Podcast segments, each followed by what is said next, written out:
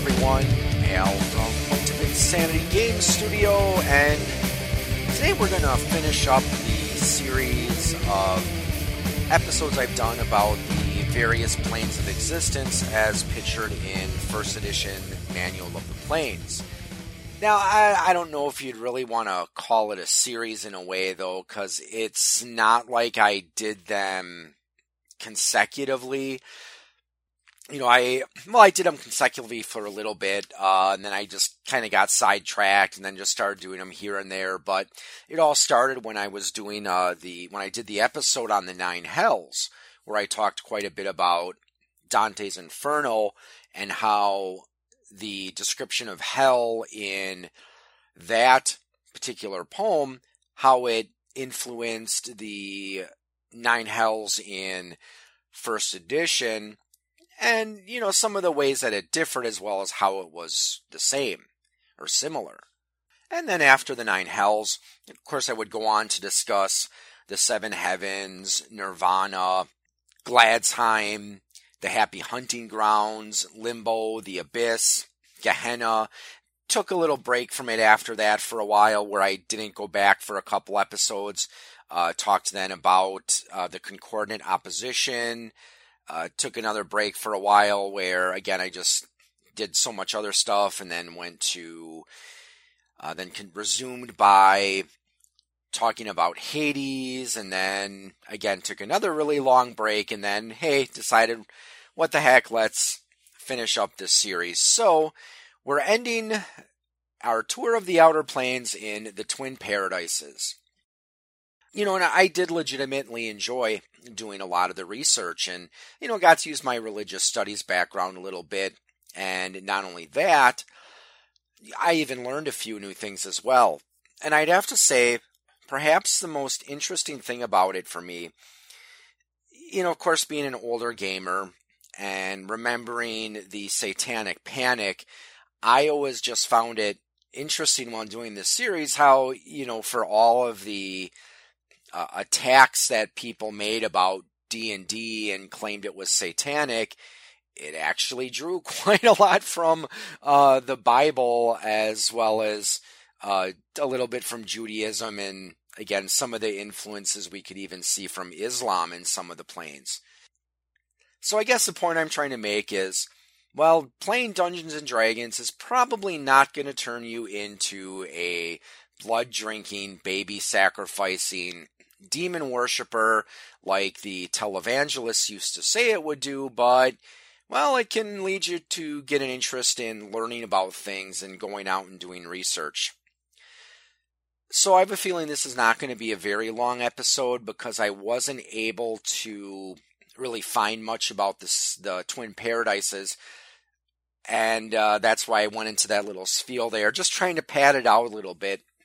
And speaking of padding things out, here's just a quick announcement before we begin. Welcome to Bone Throwers Theater.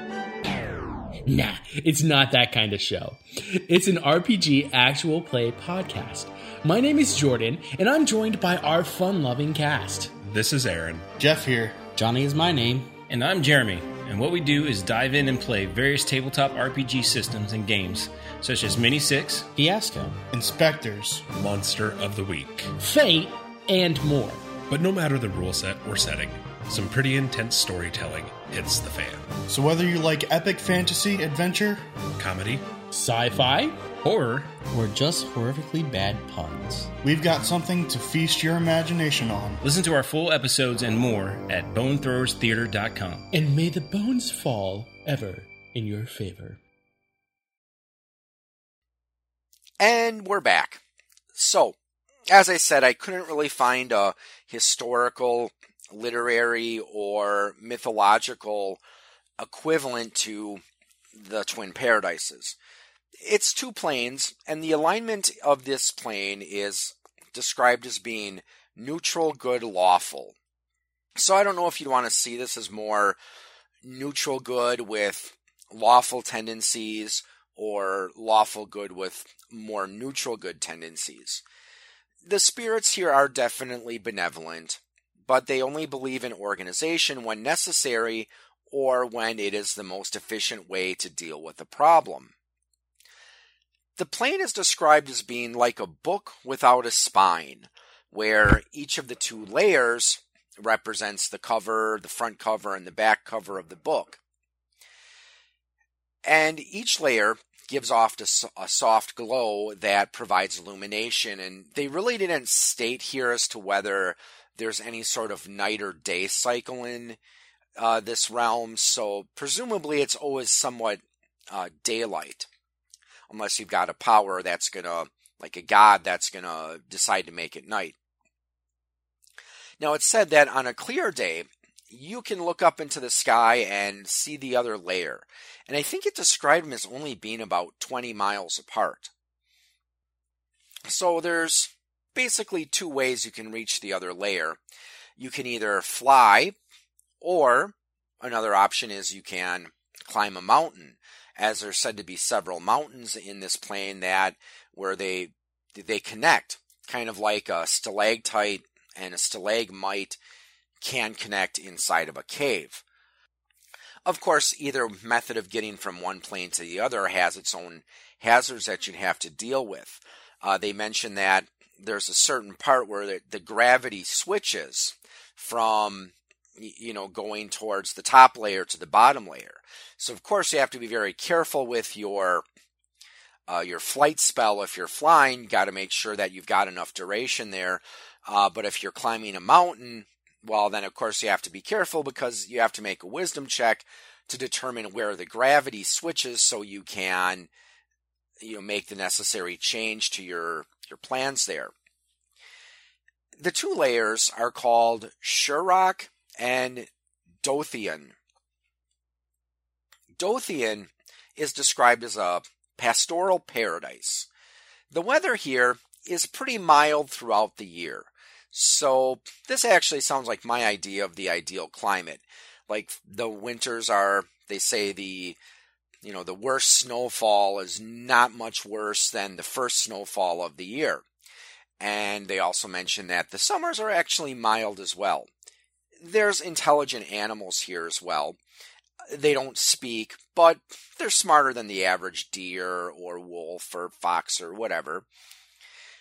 Shurrock is described as being the more lively of the two places. And in a way, it kind of reminds me of Wisconsin from the way they described it because you can have freezing winters as well as hot summers. Again, kind of like Wisconsin, my home state. So they mentioned this as being a very challenging plane because, again, you'll have hot summers, cold winters, uh, great blizzards or thunderstorms that'll pop up. So the people who live on this plane are always striving and they're always at work just to get by. And the residents of this plane, sometimes they will freely travel back and forth between each plane, usually if they just want a change in climate. Now, as far as deities go, they do place several fictional deities here uh, the it places most of the good aligned gnomish deities in this plane. And this does make sense since the alignment, well, at least after I think uh, second edition, uh, usually gnomes were almost always neutral good. It's been a while since I've read through my monster manual, so I'm not sure if they picture gnomes in first edition as being more towards lawful good or more towards neutral good, but it was definitely one of those two. There's only two historical deities that they place on this plane. The first is Epimetheus, and this is a titan from Greek mythology. His name means afterthought. He is the brother of the well the more well-known titan Prometheus. So these two are opposites of each other in one important way. Well, as I mentioned before, Epimetheus means afterthought, and Prometheus means forethought. And Epimetheus was said to be very foolish, while his brother was very clever. Now, the biggest problem that Epimetheus faces is since he is afterthought, he tends to think before acting, and this has been known to get him into trouble. Now, it was said that both him and his brother remained neutral in the war between the Olympians and the Titans, so he was not punished after Zeus had won the war. Both Epimetheus and Prometheus were tasked with creating humans and animals. But this is where we see Epimetheus acting without thinking, because Zeus only gave them a certain amount of traits to hand out to the animals. And as it turned out, he ended up giving all the positive traits to the animals. So that left people with pretty much nothing. Well, this didn't seem right to Prometheus, so of course we know him for stealing the fire from the gods. So he would get this way mankind would have something to give him an advantage and the ability to survive in the world, especially since, you know, I mean, you look at it, I'll just take a person with no weapons, put him against a lion or a tiger or a wolf. Obviously, the person's going to be at a severe disadvantage.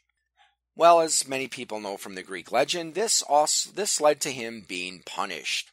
And before he was taken to be chained up, Prometheus gave his brother a warning never accept a gift from Zeus. Well, Zeus, being Zeus, he decided that uh, he was going to punish Epimetheus a little bit too. So the gods created Pandora and offered this woman as to Epimetheus as his wife. Well, of course, uh, Epimetheus didn't listen to his brother's words of warning, so he took Pandora to be his wife. And then, of course, we all know what happens with Pandora how she had the box with all the evils in the world, and she ended up opening it. Now, it's said that Epimetheus wanders back and forth between the planes, causing the occasional disaster due to his tendency to think before he acts or I'm sorry, rather his tendency to act before he thinks. And it's said the gnomish gods sympathize with him because, well, his actions are very similar to that of gnomes. Now, when Epimetheus does go to Shurrock, fortunately, there is a deity there that can help keep him in line, and he's powerful enough to contain any disasters he might cause, and that is the Finnish god Ukko. It's said that he's a thunder and storm god, in some ways very similar to Thor. Both were said to have had a hammer or an axe as a weapon. Both of them also have a connection to an earth goddess. Ukko has a wife named Akka, and it was thought that thunderstorms were the result of them making love. And here you probably thought thunderstorms were the result of God and the angels bowling, right? I know that's what my uh, parents used to tell me when I was a kid. And, well, of course, and I believe in Scandinavian uh, folklore, thunderstorms were believed to be Thor fighting against the giants. Now, another parallel we see between the two is that, again, they've got this connection with uh, an earth based goddess, and in Scandinavian belief, Scandinavian folklore, it was believed that a thunderstorm was necessary at the start of the growing season in order to ensure a bountiful, bountiful harvest, as Thor was married to the goddess Sif, who was associated with uh, grain and, and wheat. It's also believed that Ukko may have been associated with snakes due to how that animal is fast and it does resemble a lightning bolt in some ways. He also has a connection with alcohol. It's believed that people would leave barley or other grain on their rooftops with hopes that Ukko would moisten them with rainwater. And then they would use these grains to brew a sacred ale that would be drunk at a festival in honor of Ukko called Ukon Vakat. He's also associated with hunting, and there's a prayer I found that was written to him. Ukko, Golden King, Old Man in the Sky, take your golden club and hammer of copper, strike in the wilderness, hit your hammer in the woods. And it was believed that by reciting this prayer to him before you go hunting, uh, Ukko would scare the you know the deer or whatever animals you wanted to hunt out of hiding so you could hunt them down. There's also a land formation in Finland called Ukonkivi. I'm not sure how that's pronounced, but it's a translates to Ukko's rock, and this is a site that was believed to be sacred to him. It is a like a small island in the middle of a lake, and there is evidence that uh, there may have been um, some sort of sacrifices there, as they did find remains of silver amulets on that island. Now, if we can go back to the episode I did on Pandemonium, uh, it was said that when the hero Lemminkainen had died and was sent into the underworld, in order for him to be healed, his mother had a bee fetch a drop of honey from uh, Ukko, and this helped bring Lemminkainen back to life. You know, that reminds me of uh, one of my favorite shows, Mystery Science Theater 3000. One of my favorite episodes of that program is when they reviewed a movie, well, not really reviewed, but they watched a movie, The Day the Earth Froze, which is a, a Russian Finnish film based on the uh, Finnish national epic of the Kalevala, which is based on the legend of you know the Sampo, where I believe that's actually just one part of the legend. But uh, there's a scene where Lemminkainen drum, jumps into the ocean because he's going to try to uh, sh- you know swim back to Pohjola to recover the Sampo. I'm pretty sure this is the part of the movie where it was at, but they're like, try the power of Lemminkainen in your wash cycle. And one of the reasons I like that episode so much is there's a couple jokes in there that are, you know, kind of specific to my region of the U.S. Uh, in the beginning of the movie, they're showing this beautiful landscape of a pine forest and, you know, with rivers flowing through it. And, you know, as the narrator's doing his thing, uh, Joel's like, escape to Wisconsin. And also while they're showing all these beautiful footages they start you know they start doing a beat and they're like from the land of sky blue waters waters which of course is in reference to uh, Hamm's uh, beer which was uh, i don't think they it's made anymore um, or if it is it's only made in like small batches because uh, i believe Hamm's brewing company was uh, bought out by Miller Brewing Company.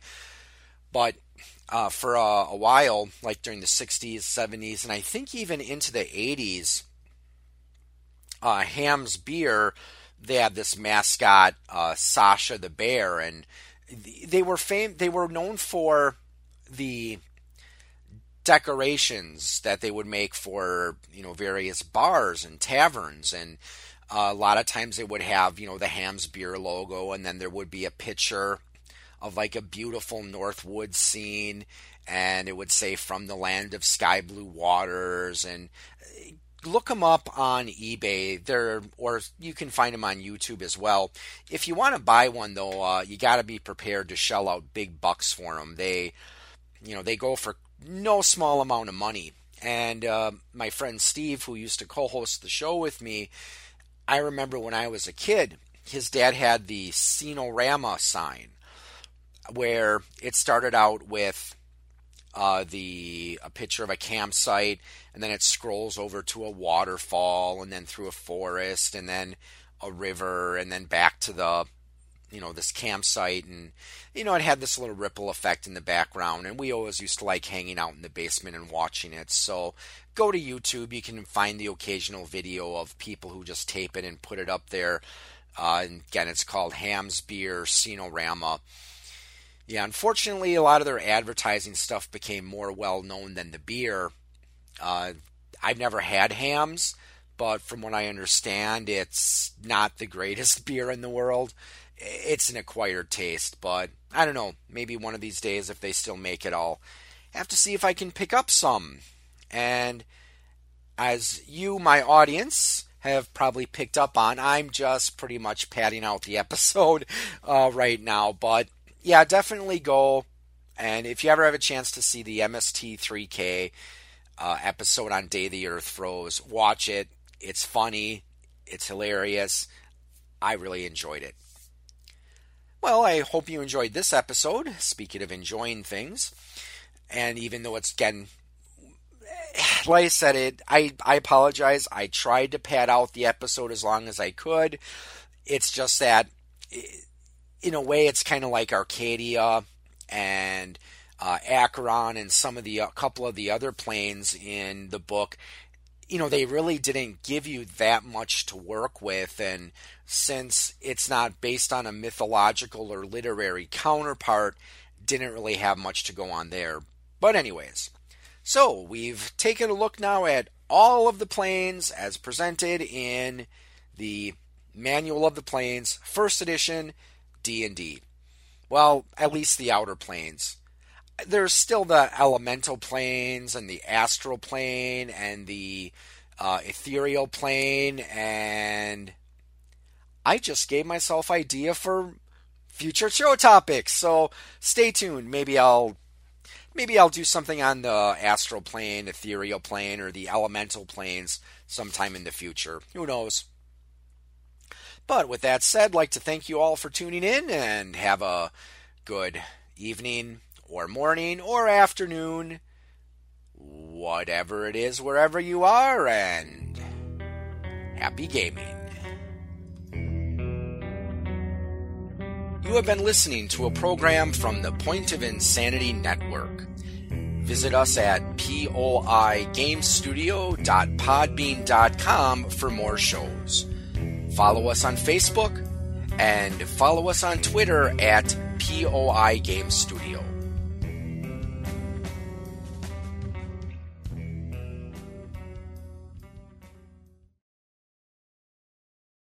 Do you do a podcast about Dungeons and Dragons, role playing games, video games, or other topics of geek interest? Would you like to cross promote your podcast on geekery in general? Then drop us a line on our Facebook page at POI Game Studio or POI Network, or contact us through our website at poigamestudio.com and we'll set something up.